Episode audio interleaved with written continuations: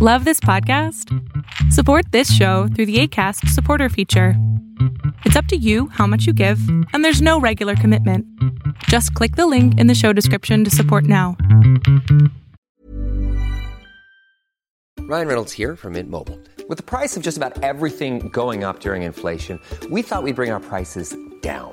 So to help us, we brought in a reverse auctioneer, which is apparently a thing. Mint Mobile unlimited premium wireless. Ready to get 30, 30, bit to get 30, bit to get 20, 20, 20, bit to get 20, 20, bit to get 15, 15, 15, 15 just 15 bucks a month. So, Give it a try at mintmobile.com slash switch. $45 upfront for three months plus taxes and fees. Promo rate for new customers for limited time. Unlimited more than 40 gigabytes per month. Slows. Full terms at mintmobile.com.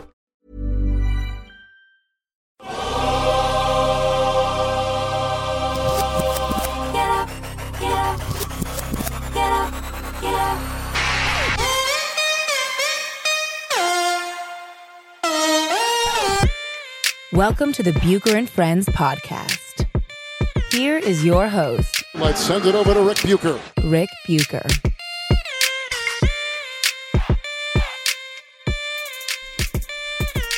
Welcome to a, another coronavirus episode of Bucher and Friends, part of the United WeCast Network. I'm Ric Bucher. You can see me on FS1, you can hear me on Fox Sports Radio, and you can read me by ordering the memoir of Brian Grant and his battle with young onset Parkinson's called Rebound. Pre ordered copies are available now on Amazon. You can also follow me on both Twitter and Instagram at Ric Bucher. I'm a lot of places. But there's only one place you can hear me talking about story angles and perspectives that you are not likely to find anywhere else, primarily but not exclusively involving the NBA, and that is here. And it is my great pleasure to introduce my guest for today's episode, head coach of both the Toronto Raptors and the men's Canadian national team, Nick Nurse. Thank you, coach, for taking the time to join me. I want you to know right off the off the top that my goal is to ask you as many questions that you've never been asked before as I can. All right. That sounds exciting. Good to talk to you, Rick. Long relationship we've had. I don't know if you know that or not, but we met a long time ago at lunch with Ian Whittell, the, the fabulous uh, Yeah. British journalist of soccer, a long, yes. long time ago. So Yes. Well, 20 plus years probably since we first met. So it's good to talk to you. I'm wondering whether we actually ran across each other at Long Beach State when Probably. you were coming over because that was Yeah, probably. that I think that was a gold mine for you uh, in a way, basketball wise, and it certainly was for me getting my feet wet uh, when it comes to, to covering the NBA. I, I I loved being in the in the pyramid. Um, but before I get to my questions for you, I wanted because I'm a giver. I'm a giver, Nick. You may not know this, but I am. I wanted to answer a question for you, just in case someone hasn't already answered it. And that's that as a Midwestern boy who thought he was going to the University of Cincinnati on a soccer scholarship and wound up graduating from Dartmouth, I can tell you that you would have done just fine at Cornell. That the hardest part of attending an Ivy League school is getting in. It sounds as if you had that covered. So, in case no one has ever told you that, I know that that might have been a lingering question. For those who may not know, uh, Nick coming out of uh, what Kuemper Catholic is that? Is, am I pronouncing it correctly? Yeah, that's right. Um, school, in in Carroll, Iowa, um, was uh, was recruited by Cornell and did not go. Uh, Dad couldn't see him going to all all the way to uh, uh, what is it? Uh, Ithaca? Ithaca. Yeah, Ithaca, yeah. New York. Yeah, the, the quote is, "You're not going to Ithaca, New York," and that was back in those days, Rick. That was the end of the conversation. yeah, yeah. No, trust me, I I understand. So, but I'm telling you, as someone who didn't expect to go to an Ivy League school and wound up at, at one, the absolute hardest part is getting in.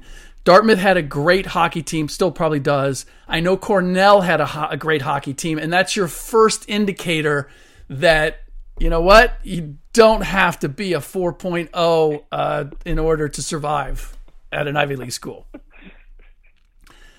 there you go. Well, I've, I, as I say it, I, I was. Always wondered how it would have went if I would have went to Cornell instead of Northern Iowa. But I think uh, pretty good path we ended up on. Yeah, for sure, for sure. By the way, um, so I generally do this icebreaker with uh, with the show with everyone who comes on. Uh, Nicholas David Nurse. Why did your parents pick that name for you? Uh, I have no idea, Rick. Other the only thing I can add to that story is I was going to be Nancy if I was a girl. Oh, is that right? So I guess uh, yeah, Nancy it was going to be Nancy Nurse, and, and I do know that much. So I guess they were just looking for an N. They were looking for a double N, and they There went with. Nicholas. Okay. All right. Fair enough. Fair enough. Um, you've been with the Raptors now since 2013, which, if my records are correct, is the longest that you've been with any organization in in one stretch. Is that I'm I'm I'm correct on that, right? Yeah, yeah, by by a long shot. It was, Yeah. it was two about two years and move. It seemed like for a long time. So you know how it is in the coaching profession, Yep. especially overseas.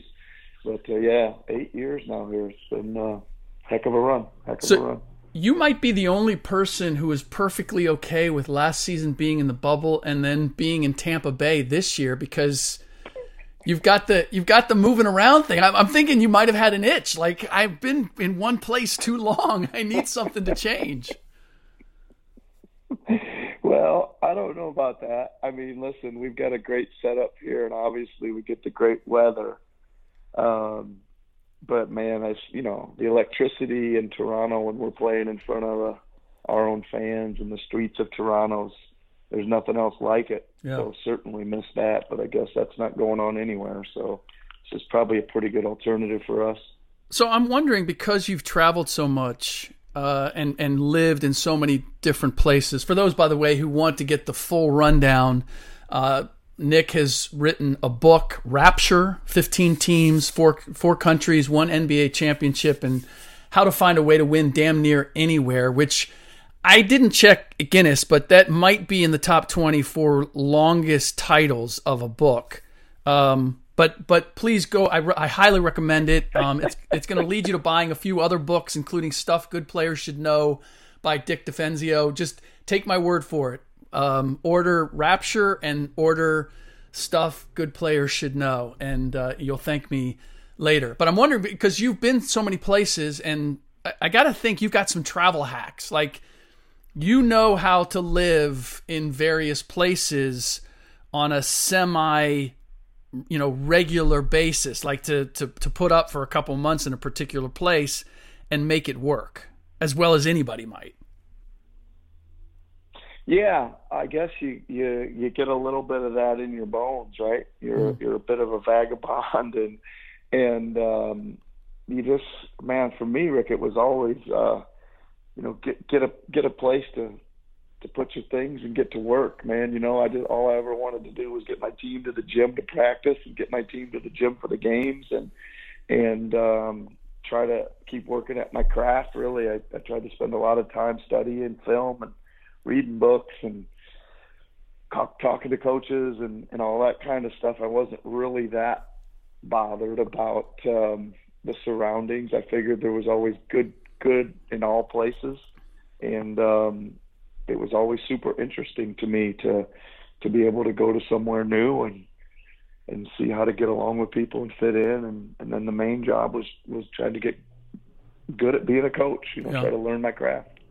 What what do you think inspired you because your curiosity of people and taking advantage of all the different places that you've been and the cultures that you lived in what do you think it, it, it inspired you to explore those the way that you did Yeah, I mean, I think I think this. I think that um, when I was coming to the close of my college playing career, going into my senior year, and, and literally, you know, you're you're living you're living that man like uh, every second of the day, right? You know, it's working out, it's shooting before class, it's practices, it's you know, you're just all in on it.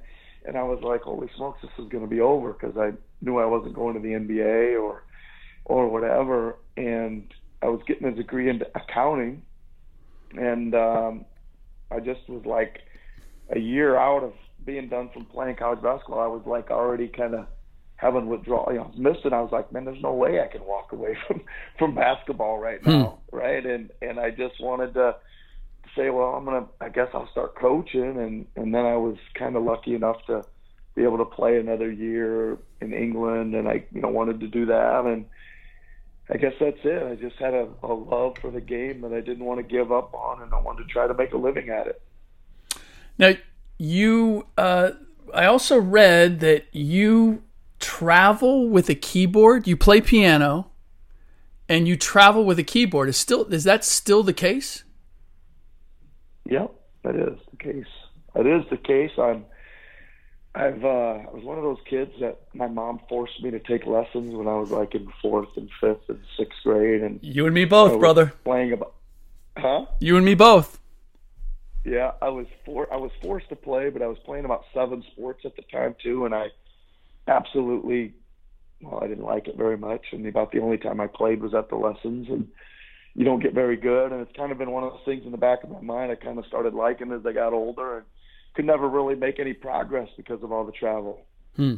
And I decided I wanted to make some progress, and the only way I could do it was to start bringing the key, bringing the keys with me, so I could practice every day. Rick, got to so, practice every day. So what what kind of keyboard? I've been playing. I, I went through this similar thing. I, my parents had me playing when I was six. I got to about twelve, and I and I hated it. I was it was like a different churny exercise and uh, and and a and a classical piece, and it was not cool. But when I was you know becoming right. a teenager, just it wasn't cool. And then luckily, yeah. I grew up in Cincinnati, where the Baldwin Music Company is located, and it uh, and they were starting a a program where they were teaching on electric pianos. And i had to audition to get in and it was suddenly like ooh competition. Like not i don't have to do this. It's like you have to be good enough to be allowed to do this.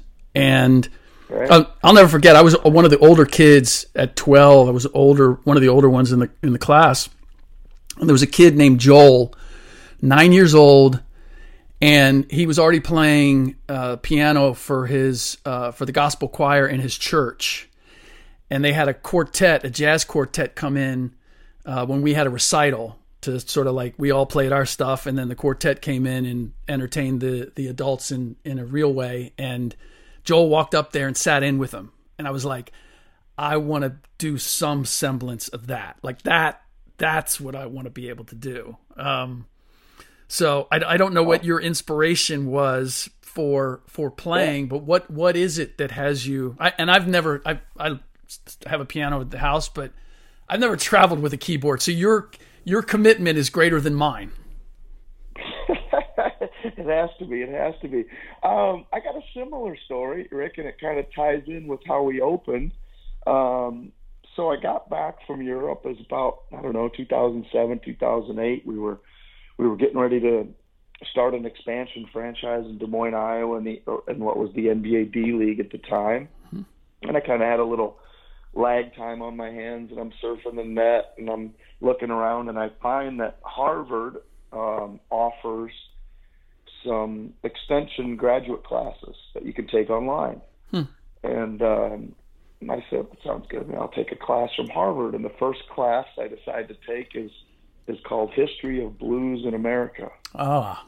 And it was it was unbelievable. Like seriously, the the professor, uh, a guy named Charles Sawyer, who I'm who I befriended, a really good friends with today. He was he traveled and um, was with BB King for something like 15 years. Was his photographer, and um, he had BB King come perform in the class and and uh, wow. Anyway, so so this is this awesome class. You know, gets posted online every Wednesday night. I'd be I'd be up early Thursday. It's like you know two hours of two hour jam session of blues and learning about the history and all this stuff. And and about midway through the class, he came in and said, "Hey, to get an A in the class, you have to do a project."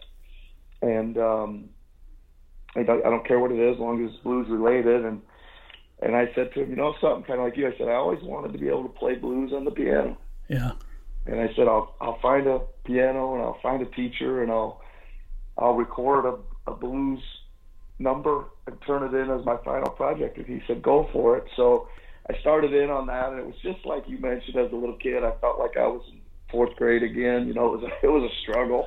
You know, reading the notes and trying to play it, and and um, this class was virtual, but it was held in a classroom at Harvard. I told him I wanted to come to one class. You know, we started to kind of again like become uh, friends a little bit. He was following my team and all this kind of stuff, and and um, I went out there and uh, he got me one lesson, uh, one piano lesson with um, a blues guy that was just a phenomenal teacher and a great player, and Hmm. he he gave me one lesson on how to play improv blues, and Mhm. and uh, and it literally a couple of weeks later it like clicked in and I was working you know I was on the road I was in every hotel trying to find a piano and I Yep. was working like heck and that's it that's what turned me on was uh was that that class I took and kind of took it from there That's the beauty of the 12 bars, which is like you can just improvise on it. You can play forever and or every time you sit down and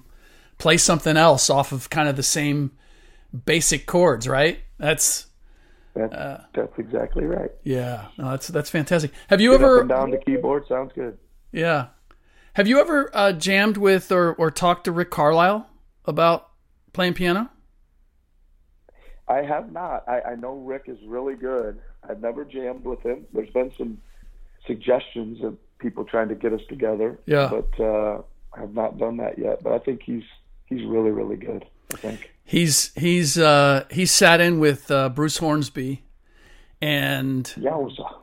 when he was in Indiana, um, he and I, I went in there to do a story, and he invited me out to the house. We knew each other through the Pete Newell Big Man Camp, and he had like this twelve foot grand, and he had this whole he had this whole recording thing set up, and um, anyway, we he and I whether it was I think we did it in in Hawaii too at the Big Man Camp where found a piano in a hotel, and we're just going back and forth. Um, and he can really play. I'm not.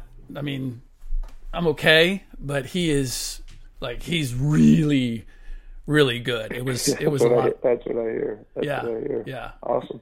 Yeah. So, um, what uh, what if anything does Toronto and Tampa have in common? By the way, is there is there is this is it how how much of a culture shock is it for you to be operating down there aside from just and I don't even know what, what your setup is whether you've got the family down there or how you're how you're handling Yeah. this.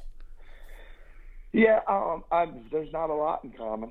I'll, I'll say that, but it's not not too much of a culture shock for me. I actually have a home here in Florida in uh, Fort Myers.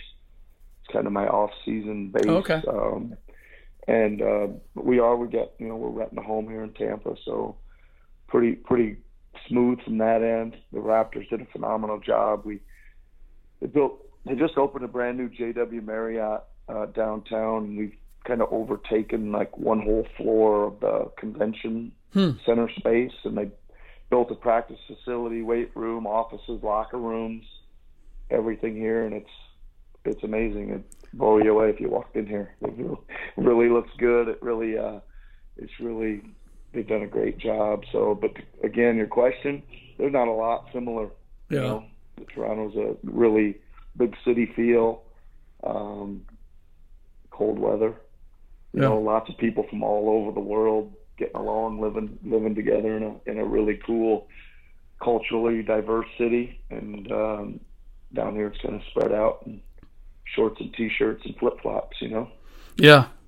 Yeah, no, understood. I mean, I would just think, I, I think that, I think of, of Toronto being so culturally rich, and I don't, but I've never spent any time in Tampa. I've spent some time in Florida.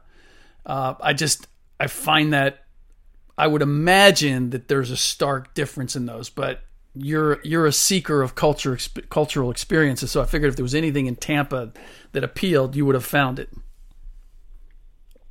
Not yet. Plus, the protocol keep us from not.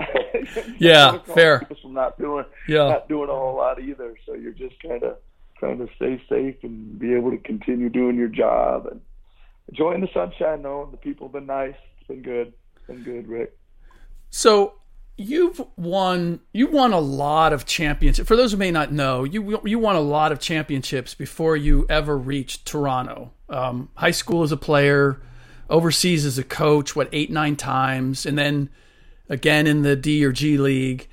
And I've always, I've always con- contended that understanding what it takes to win it all at any level, having accomplished that, having experienced it, is an invaluable asset or advantage in trying to win it again at any level.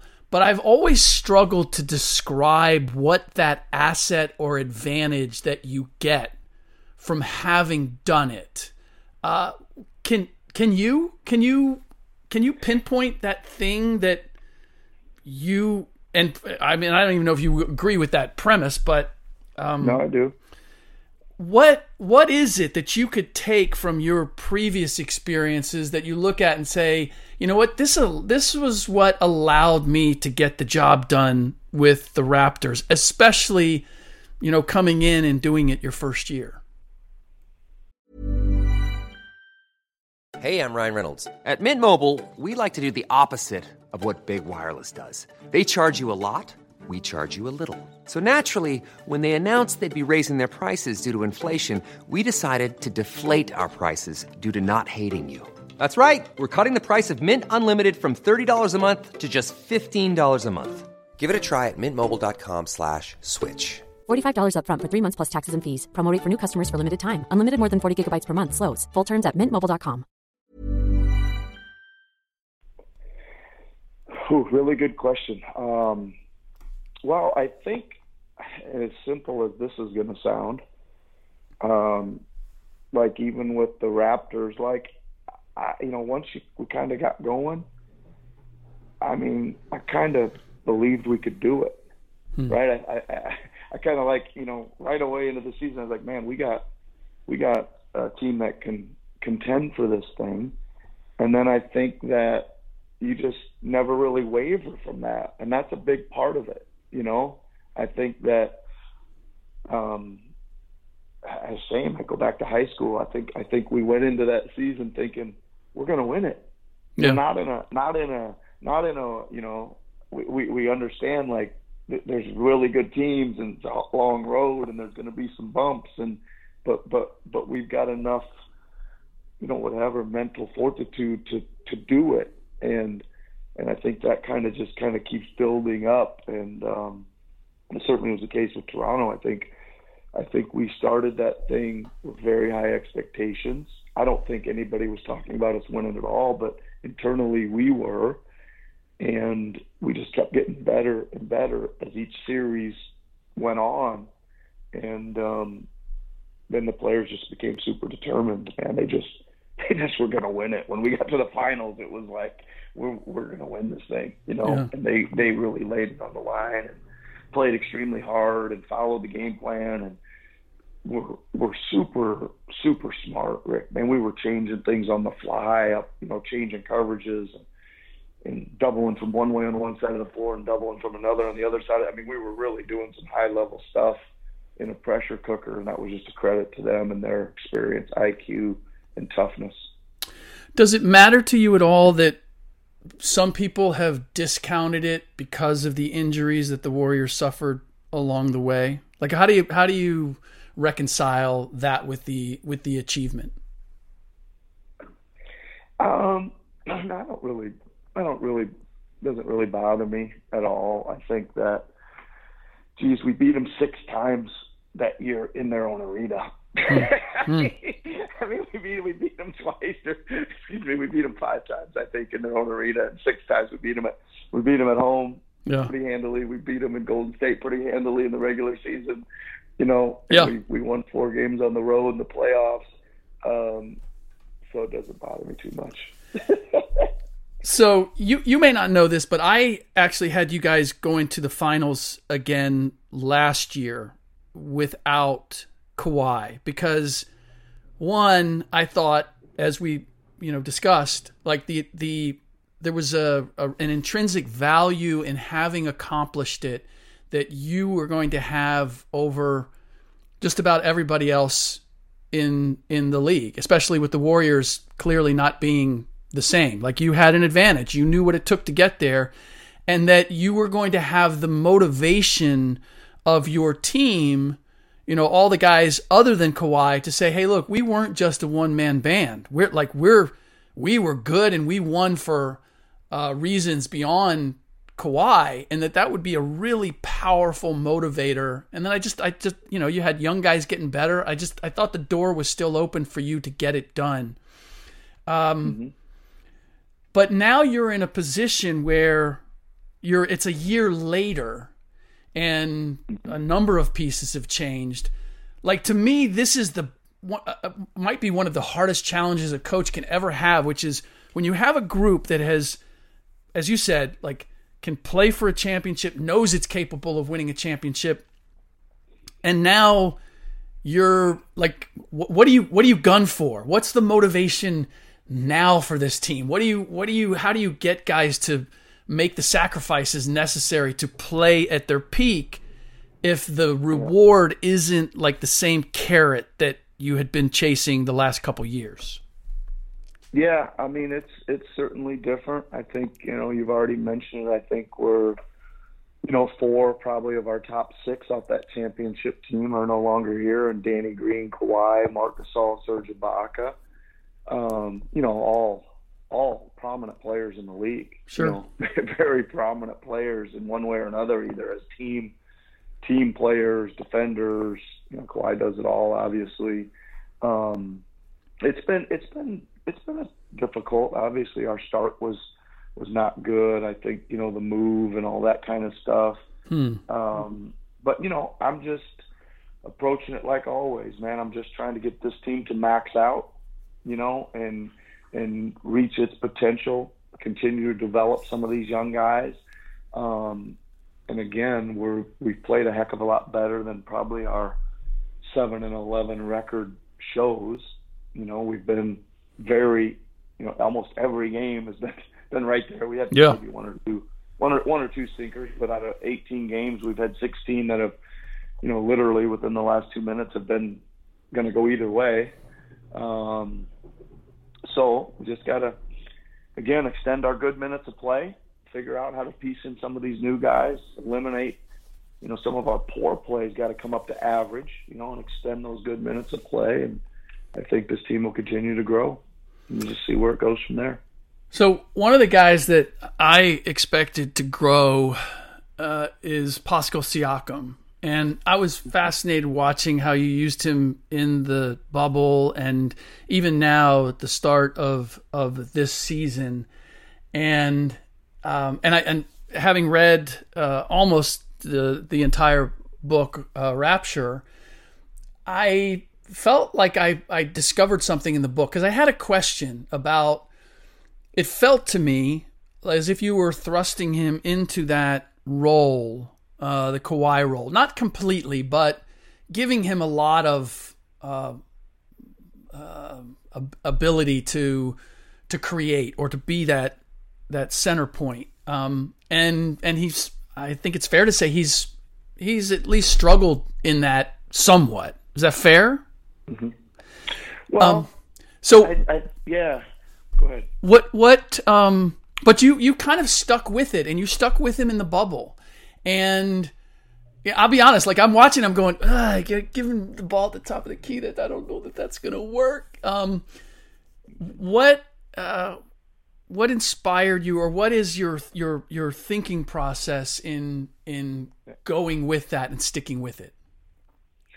Well, we obviously came back into that year, you know, with Kawhi gone and and um, you know the the opportunities for him to kind of move up another kind of level as mm-hmm. the go-to guy or the playmaker were there, and he was unbelievable.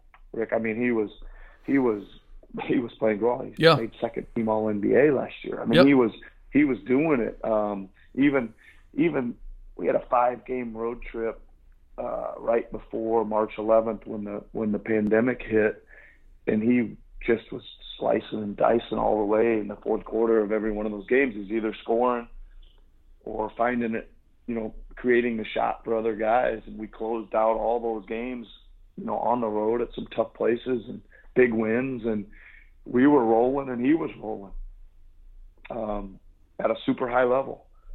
And um, for whatever reason. I mean, he wasn't alone. There were certain guys that just didn't react very well to the all the time off. Hmm. Um, and he never really got his groove back. And I guess from my standpoint, I was hoping that that guy would work his play his way into to who we had leading into the Yeah. pandemic. Yeah. You know, and that's I guess that's it. He just didn't quite come out of it. Even even Marc Gasol didn't come out of it playing Right. the way he played. You know, and that that saying all that, we come within a possession of getting past uh, Boston, and if we would have, who knows what would have happened. Yeah.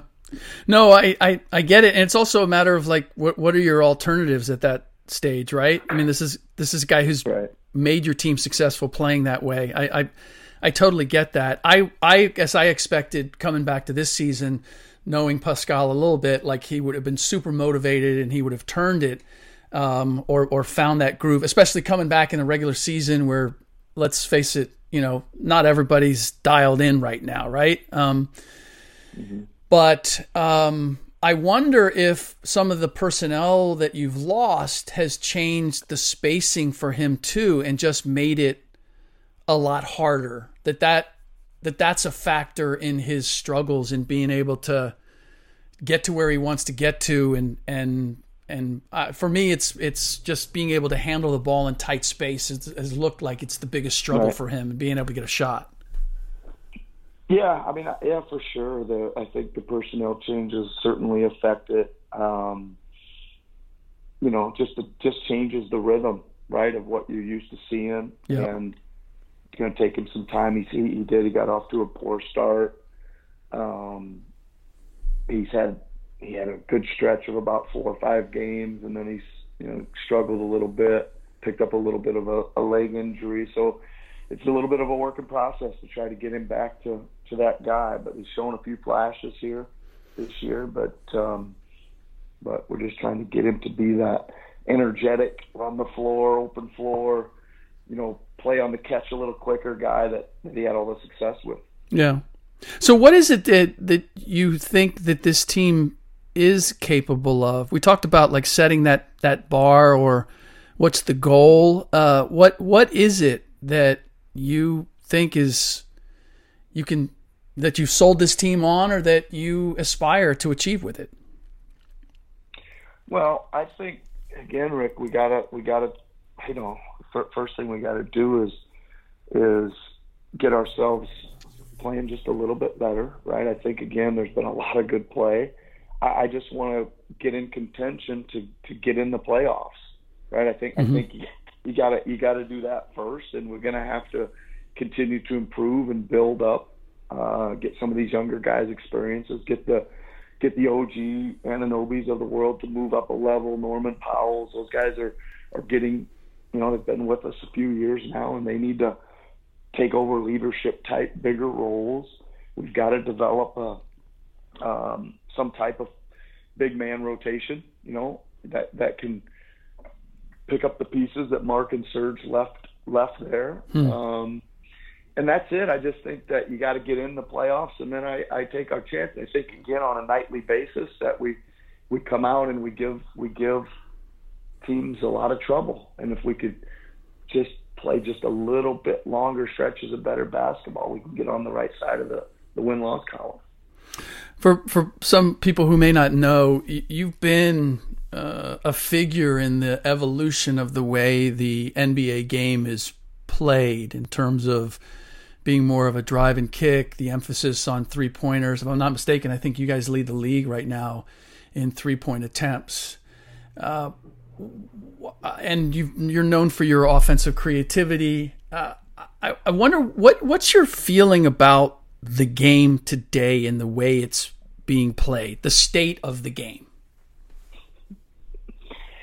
Well, I mean, I I mean, I think it's um, the game has evolved as you as you know. I would say the first thing is is you know take six years ago or something and fast forward to today, the amount of threes that people are shooting, it's just an astronomical difference. Yeah. Right. So offenses pretty much league wide have, have gone to a lot of spacing and a lot of five out, a lot of bigs that, that shoot, a lot of more pick and pop. Um, those kind of things.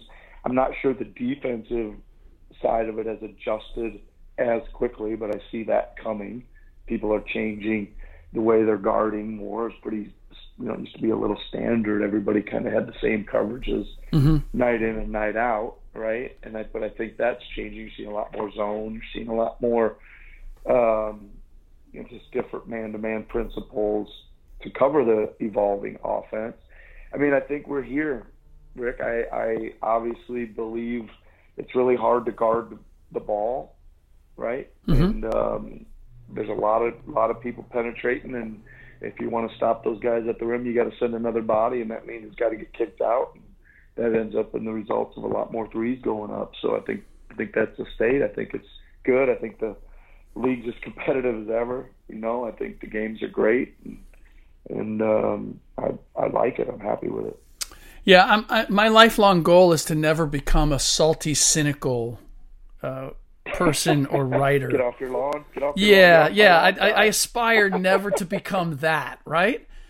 And so there's a part of me that, like, I want, I just wonder, you know, having covered this game and, and watched it and et cetera for, for years, I, like, I feel as if it's become homogenized a bit in that everybody's, the, the style has become kind of unified and that the creativity is, uh, there is creativity. I think the athleticism has has produced a creativity that you know across the board. We're seeing guys do things that we used to think were spectacular and now seem to be commonplace. But the the intricacies of team play to me seem uh, to me seem to be dumbed down. And you having been you know creative from the beginning are you seeing the same thing or am i am i missing something is there something that this the guy on the porch is not he needs to put his glasses on cuz he's he's not appreciating something No, I mean, I think I think um, you're kind of right.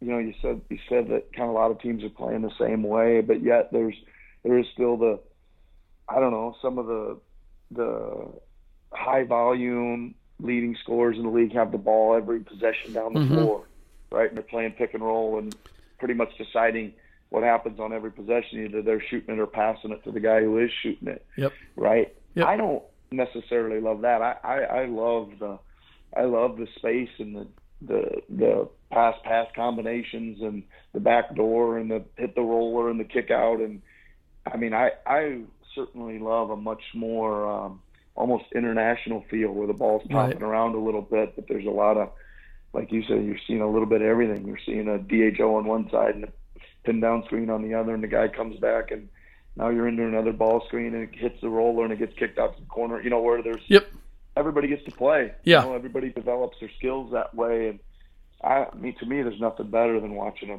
team that moves the ball. agreed You know, passes the ball, moves the ball. That's that's what I want to watch. Who who would you say when you look around the league, uh, and um, you you don't get the vote for the Toronto Raptors? Who do you look at and say they're they still maintain or come closest to maintaining that equal opportunity offense? Well, um, I mean, I th- I still think San Antonio does Okay. as well as anybody.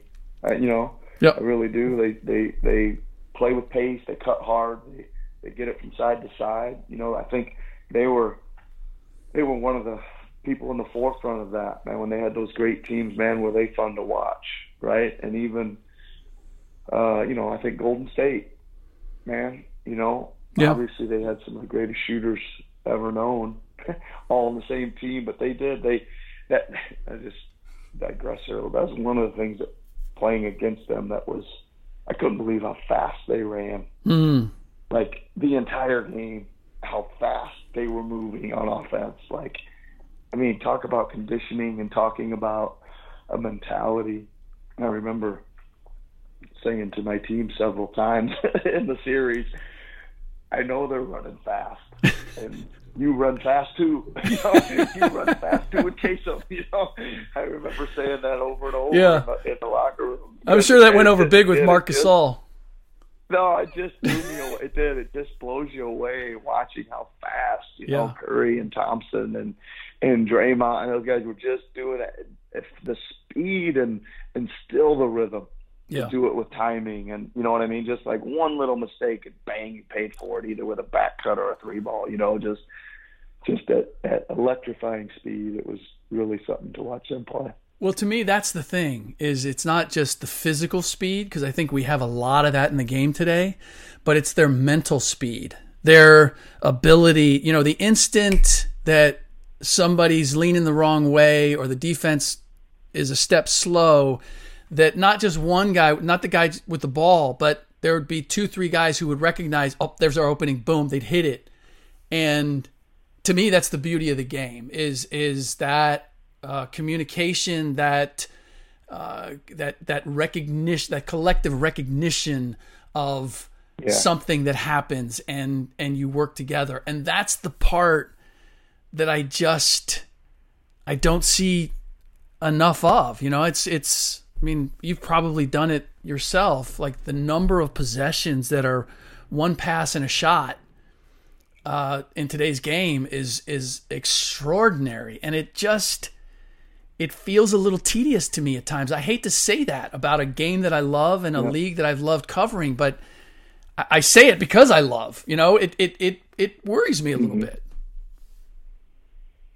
No, I agree with you. I think that um, you know the open floor. I think the pace has picked up so much too, Ric. A lot of people really pushing the ball and running. It's hard, to, you know, it's hard again to guard the ball. You know, the the hand checking's been taken out. You know, it's it's you know you put your head down and head towards somebody. Yep. The guy pretty much has to get Yep. out of the way. Yep. You Yep. know?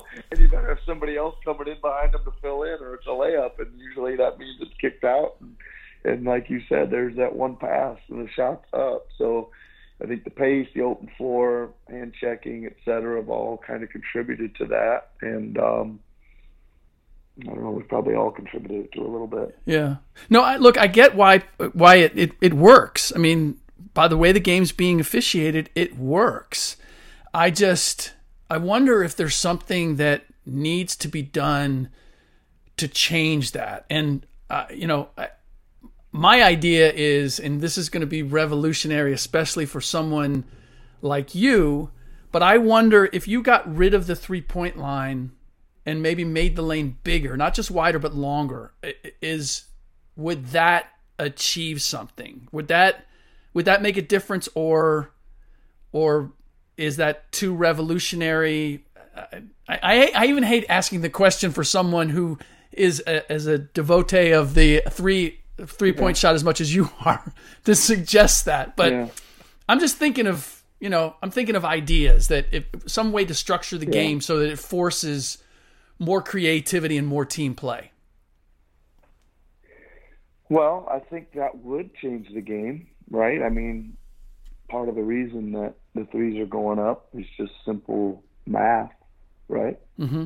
It, it's simple math that that Yeah, you know an 18 footer is worth two and a 22 footer is worth three, and you shoot them at about the same clip, except for you get 50% more points. Yeah. You know, so it's just that's part of it. So if you wipe that out, you know, I think you're you're probably seeing a lot, you know, a lot different shots taken for sure. Um, change the spacing a little bit for sure. Uh, I'm not. I don't know. I, I'm not so sure that the hand checking and things that that seem to uh, be in play for a long time in basketball aren't, aren't a bigger culprit. yeah, that's a good point. That's a good point. That if if if if defense was allowed to play a little more physically, that it would force teams to play and and move the ball and Yeah. and not get stuck, Force right? more screening and passing. Yeah. force more screening and passing away from the ball. Yeah. No, I think that's I think it's a great point. I think that that may be the simpler the simpler approach. I don't know if we'll ever get there, but I I agree with you. Uh, by the way, speaking of threes, this is the great question. I thought I would have it answered in the book, um, and it's when when um, it's rare when a player and I'm, you didn't mention it. This is what strikes me. So uh, it is rare when a player can shoot threes better than he can shoot free throws, and yet that's exactly you know where I'm going. That's Why would I exactly what you did your junior year at Northern Iowa. You led the Mid Continent Conference uh, in in threes that year, but you might have been the only guy the opposing coach would say, "Hey, look, if he's shooting a three, foul him." Like, um, so you you got to explain to me how a, a an acolyte of shooting, which you are. I mean, the nurse's pill has a has a ball designed to teach proper shooting. Obviously, could shoot it. Um, explain, please help me understand how that might have been. Okay, been. well, to to yeah, to I think uh, if I can remember correctly, I shot about forty nine percent from three that year. Yep, and it was my like forty seven percent from the free And throw I shot line. forty seven. Yeah, forty seven percent from the free throw line. Yeah, Um, I don't know. That was a. I was. I obviously was in a mental funk that year at the free throw line. I. I. I, I do. I, I cannot explain it. I cannot explain it. It was. uh I, I wasn't very good at layups either. I, I used to miss a lot of. Had good hands. I'd get some steals. I'd be out there one on one. I'd blow a few of those too. So um, anyway, I don't know. It was just a mental funk that year. The rest of the rest of the years, I shot the free throw pretty good, and then when I went and played in England, I shot over ninety percent. So I did get it figured out. Oh, okay. All right. Well, I, I couldn't I couldn't dig up the um, what was it? It wasn't Brighton. It wasn't Birmingham. Where were you the first year there?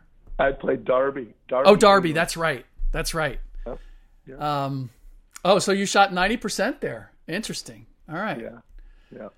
That's not in the book either. Those uh,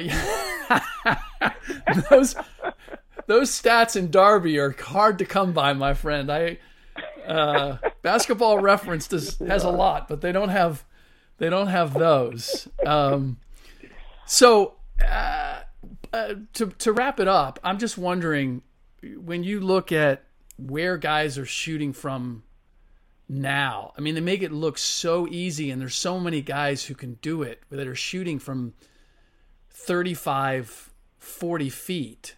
First of all, what, what's as a, as somebody who appreciates and is devoted to uh, shooting form, what what what's it like for you to see that happen and evolve over the course of your coaching career?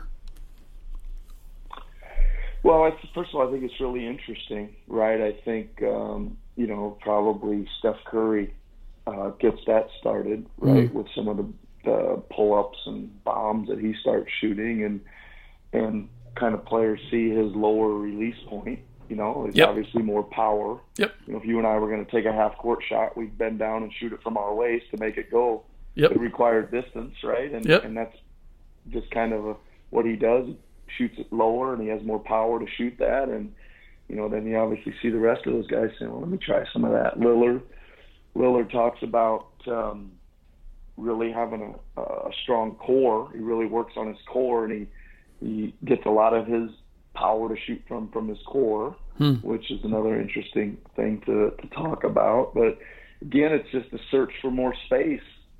Ric, you know, uh, always say offense is about creating space, and defense is about taking that space away. And and when defenses are pulling a second defender off to stop the ball handler, guys are just trying to stretch that out, you know, to open up those driving lanes, and and um, they figure they can they can shoot maybe eight feet behind the line uncontested, or shoot on the line with somebody flying at them and making it highly contested, so they back up. So there's a lot of stuff going into that, you know. Yeah.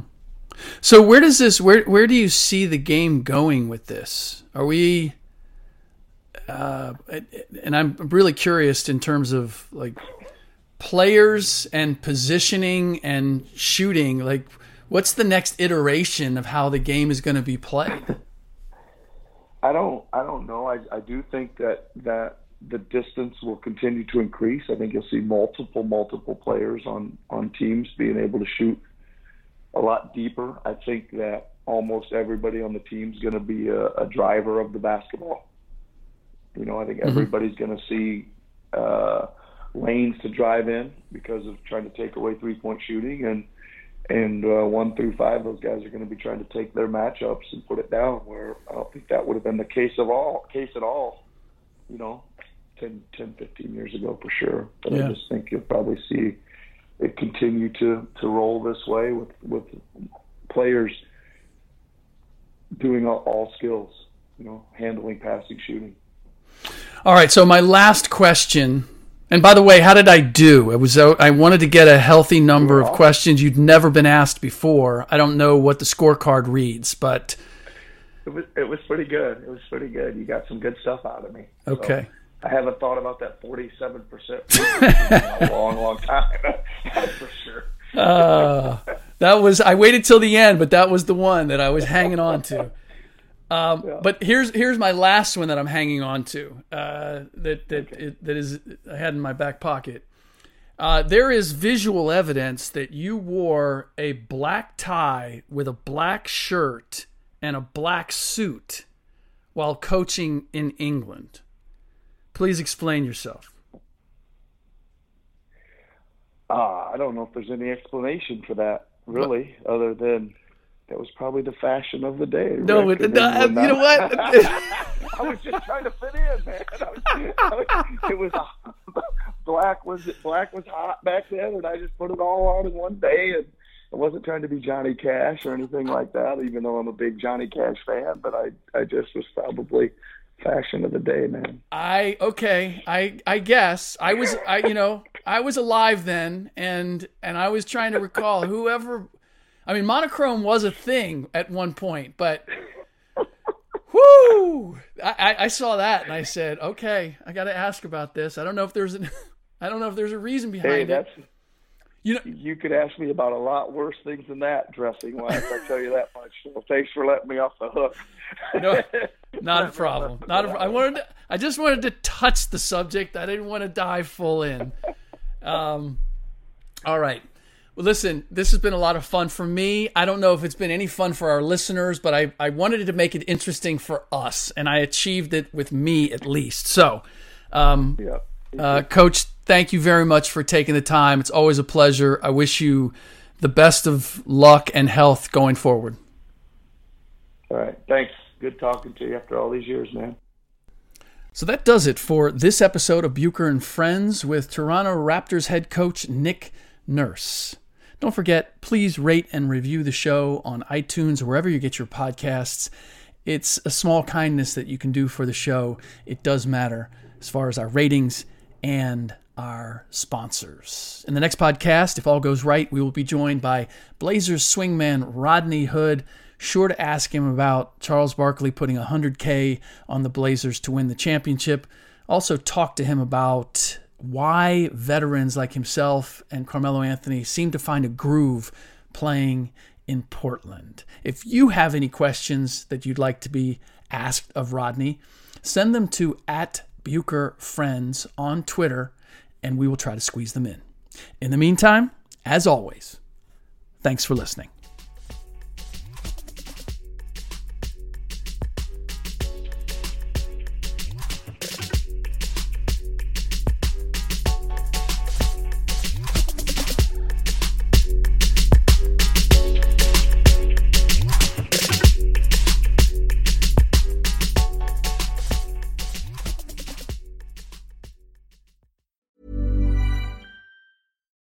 I'm Daniel, founder of Pretty Litter. Cats and cat owners deserve better than any old fashioned litter. That's why I teamed up with scientists and veterinarians to create Pretty Litter. Its innovative crystal formula has superior odor control and weighs up to 80% less than clay litter. Pretty Litter even monitors health by changing colors to help detect early signs of potential illness. It's the world's smartest kitty litter. Go to prettylitter.com and use code ACAST for 20% off your first order and a free cat toy. Terms and conditions apply. See site for details.